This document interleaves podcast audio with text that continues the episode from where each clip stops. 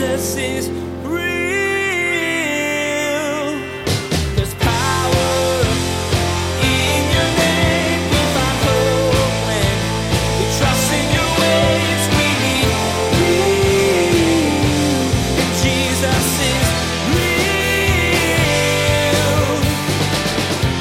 Jesus says, if you want to really find your life, you have to give it up.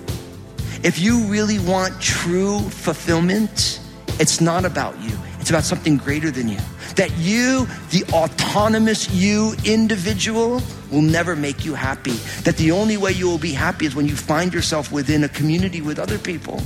And you don't live only for what you want, but you live for what they need. You live to help them. Fulfillment, happiness, purpose.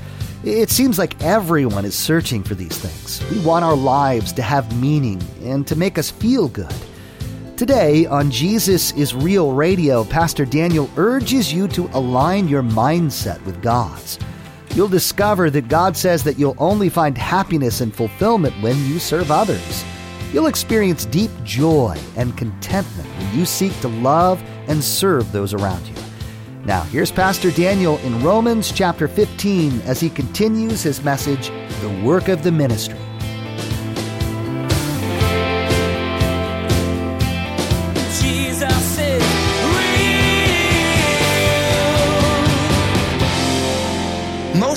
Don't break up because of music, they break up because of personality conflicts.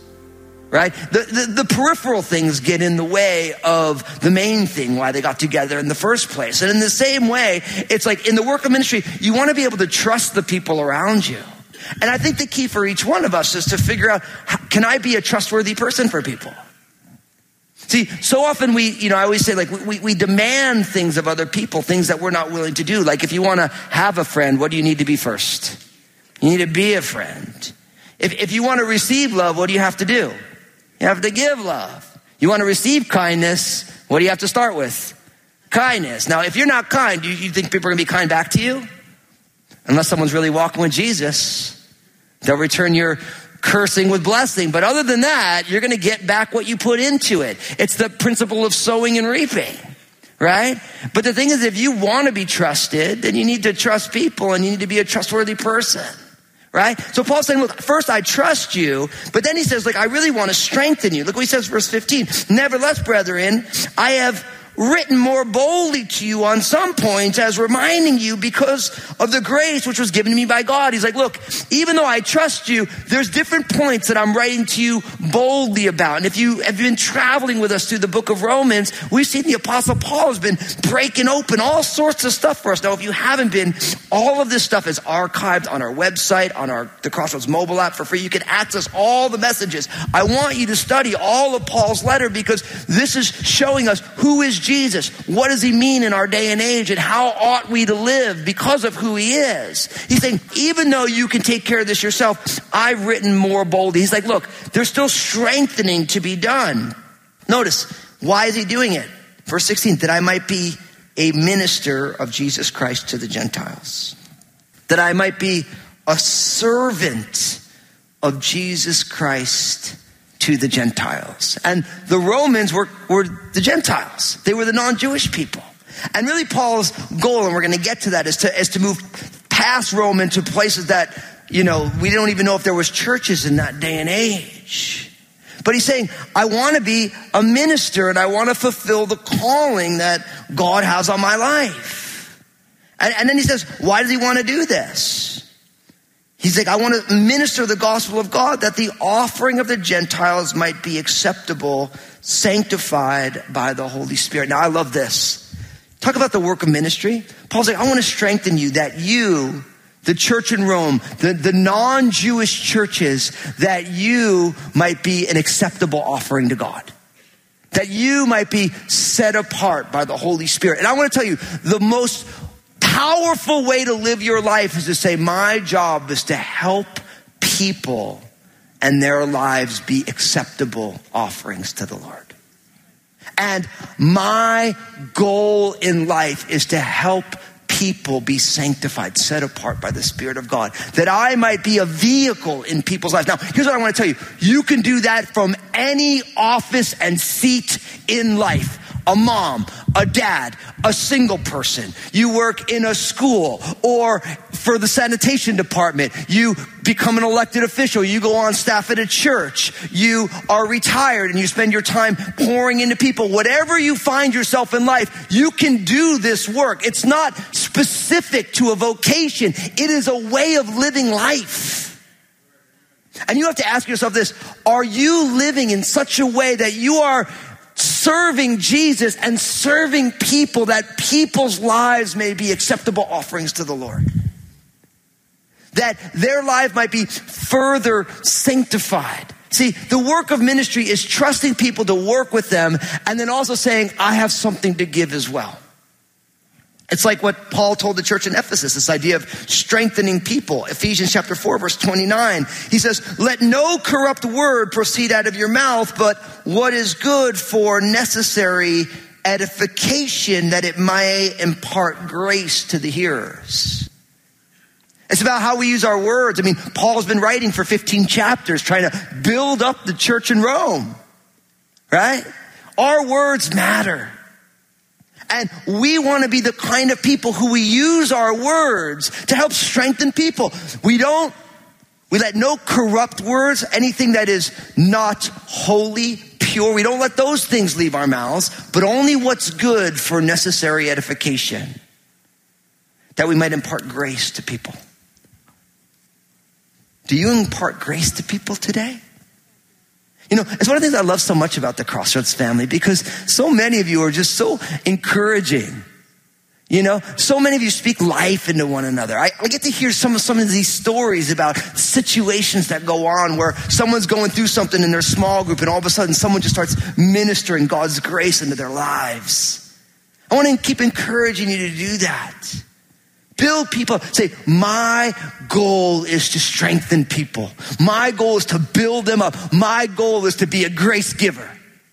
Something goes on, we give them grace. We speak the truth in love. We encourage.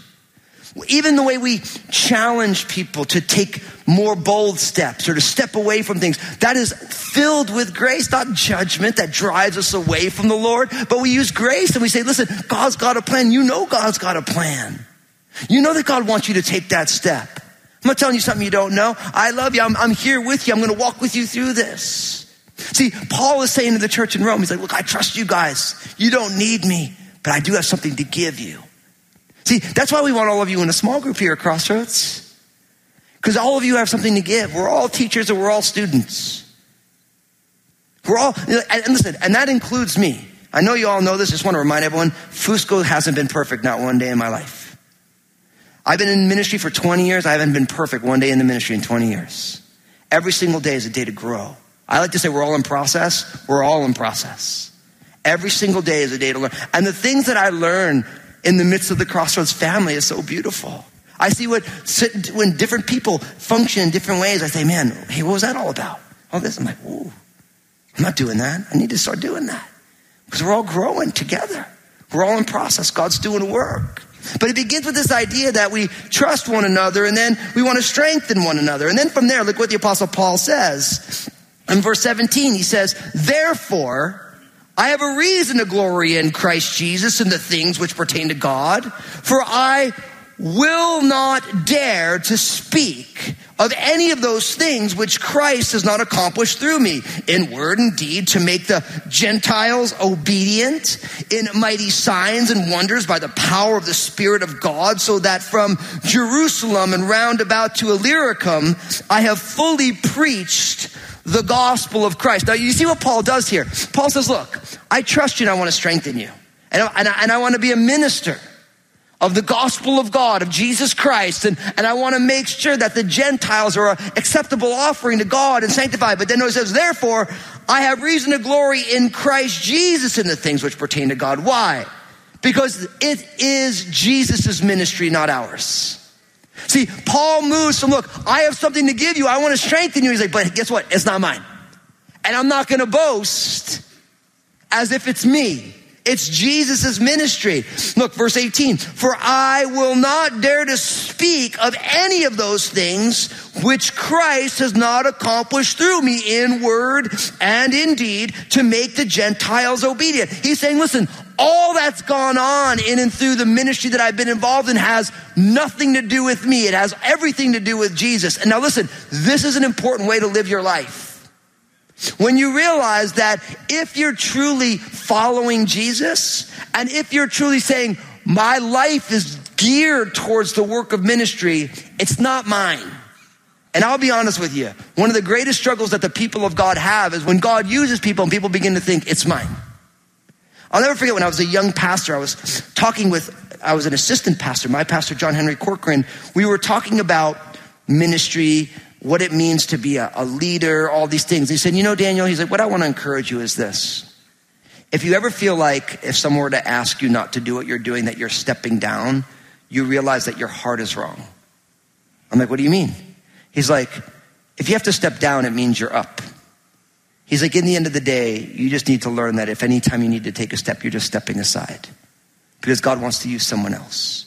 He's like, But right as you think you're up, then that step down hurts. He's like, but if you're a follower of Jesus, there's no up. There's only Jesus going up and us going down. That's a word of God, isn't it? Like, that's a powerful reality. Because sometimes we get like, this is my thing. No, no, no, hold on. It's Jesus' thing. And he allows us to be involved in it. And if, I've always said, if, if, if the Crossroads board would say, Fusco, we love you, but man, we're done with you. I'd be like, it's about time, you crazy people, you know? But like, I shouldn't feel bad about that because if God wants to do something else, and, and don't freak out. I mean, I, I was on vacation. Some people like, where'd you go? Are you leaving us? No, man, you're stuck with me for a long time. But like, but in the end of the day, if God wants to do something else, why should I feel like it's mine? No, it's the Lord's work. And listen, God, and, and there's nothing more beautiful than when you get to hold your hands open and say, Lord, what's the work you want to do today? And God's going to put things in, He's going to take things out, but it's His work. And the Apostle Paul saying, Look, I'm not going to boast. It's not mine.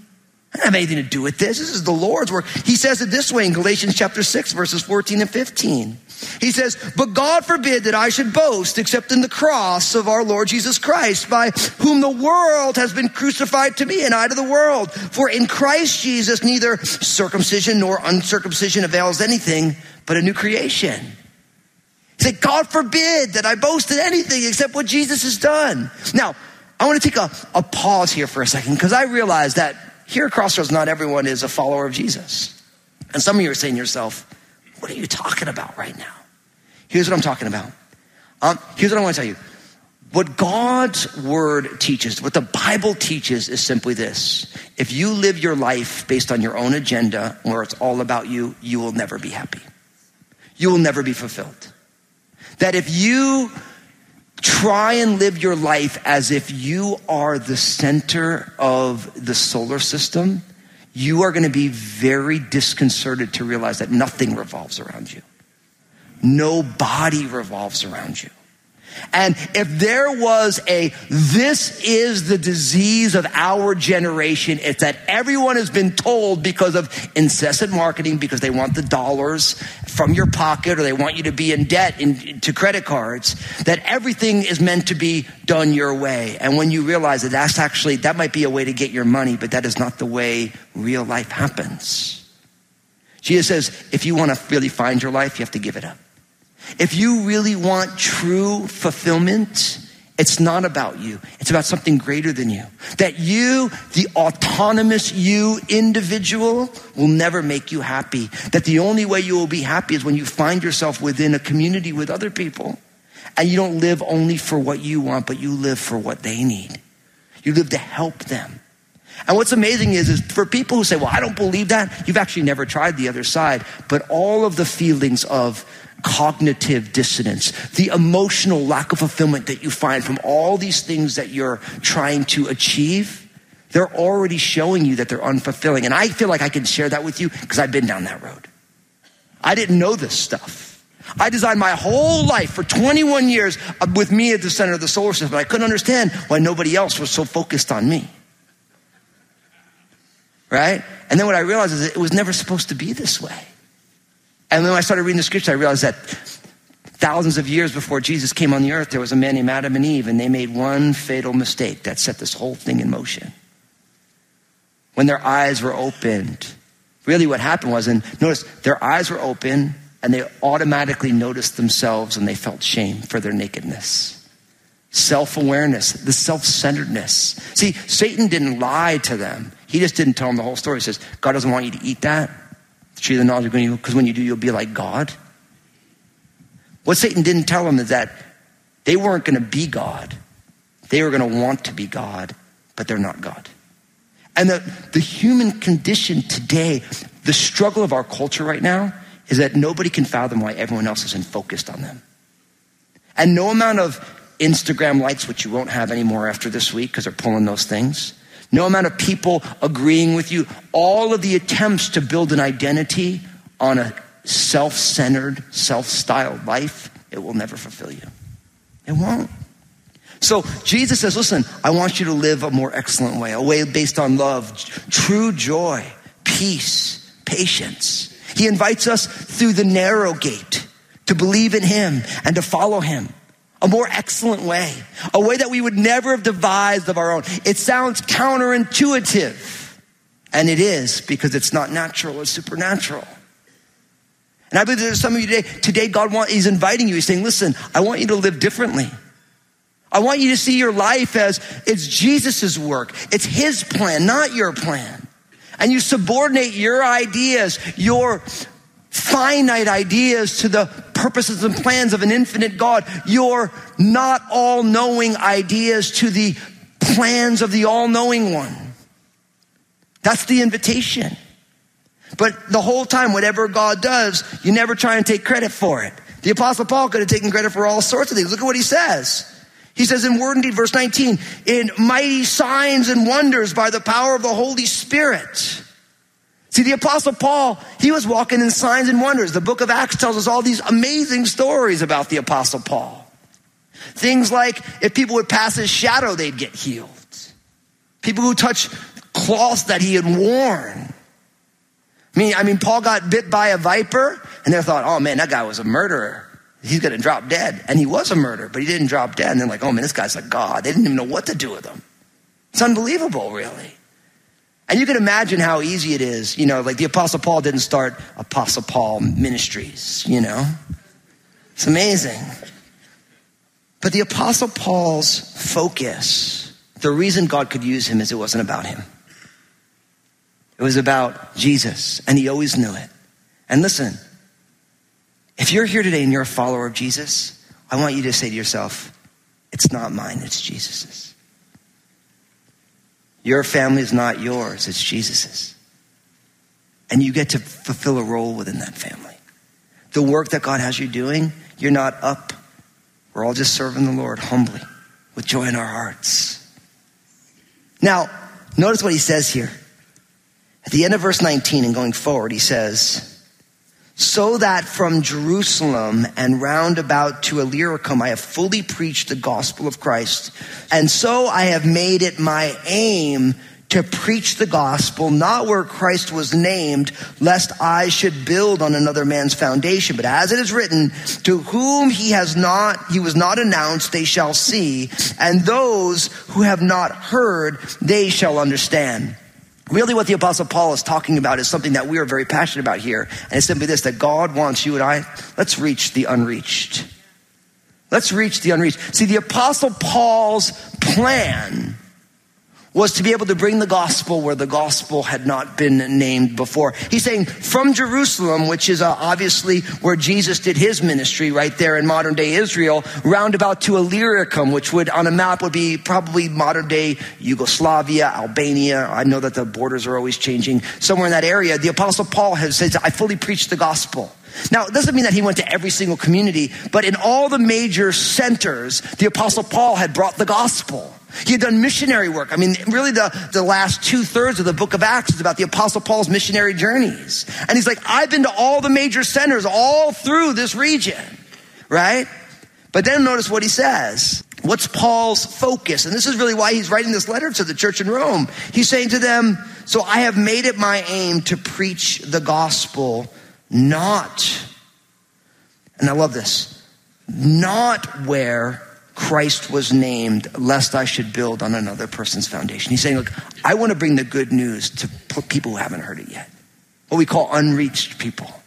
He's saying, I want to make sure I bring the gospel not where Christ is named. Now, this is important, and I think this is important because each one of us, there are people that God who have not heard the gospel in this world today.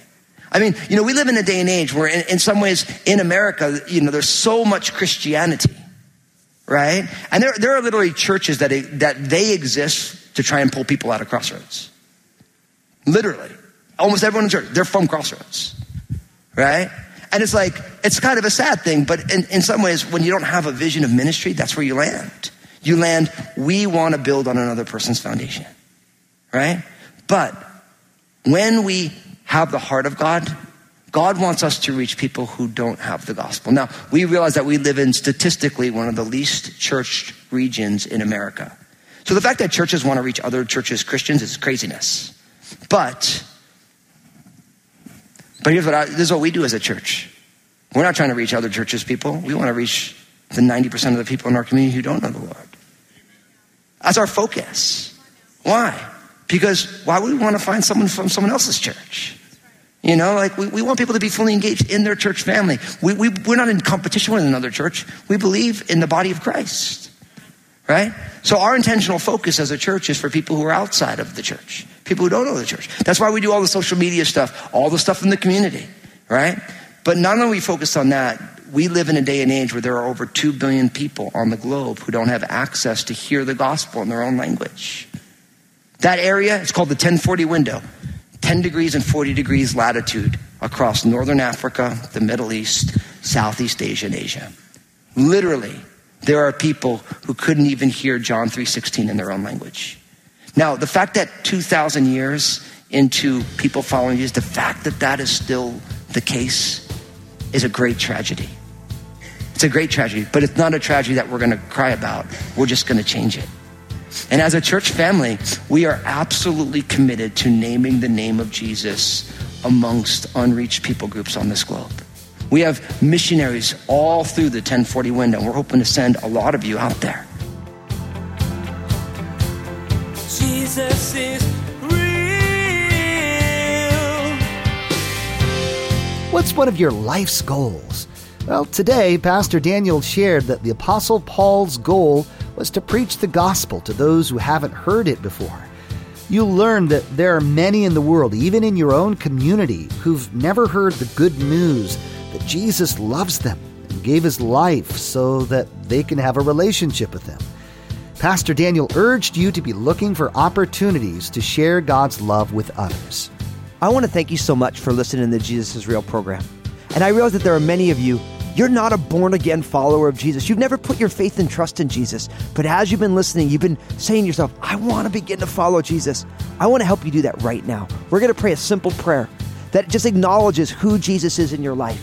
So if that's you, if you're saying yes to Jesus for the very first time, pray this prayer with me. Say, Jesus, I'm giving you my life. Thank you for saving me. I believe in you, your life, your death on the cross, and your resurrection. Forgive me of my sins. Fill me with your Holy Spirit. And I ask it in Jesus' name. And we all said together, Amen. For those of you who just received Jesus as your personal Lord and Savior, I'm so excited for you. I want to know that you did it though, because I want to help you take your next steps with Him. So pull out your mobile phone, text the word saved to 51400, S A V E D to 51400, and my team will get in touch with you. We want to get some more resources in your hands to help you on this journey. Now, my team, we want to share some stuff with you, so don't go anywhere. Thanks, Pastor Daniel. You know, the Bible says that when one person comes to Jesus, the angels in heaven rejoice. And we rejoice with them today if you just prayed that prayer with Pastor Daniel. Again, to receive some resources that are going to help you in this new journey with Jesus, take out your mobile phone right now and text the word SAVED, S A V E D, to 51400. Place a marker in your Bible and join us next time as Pastor Daniel asks you to consider how you treat others. You'll share that most people don't treat others as they ought to. When someone asks Jesus to come into their life, he shares his holiness with them.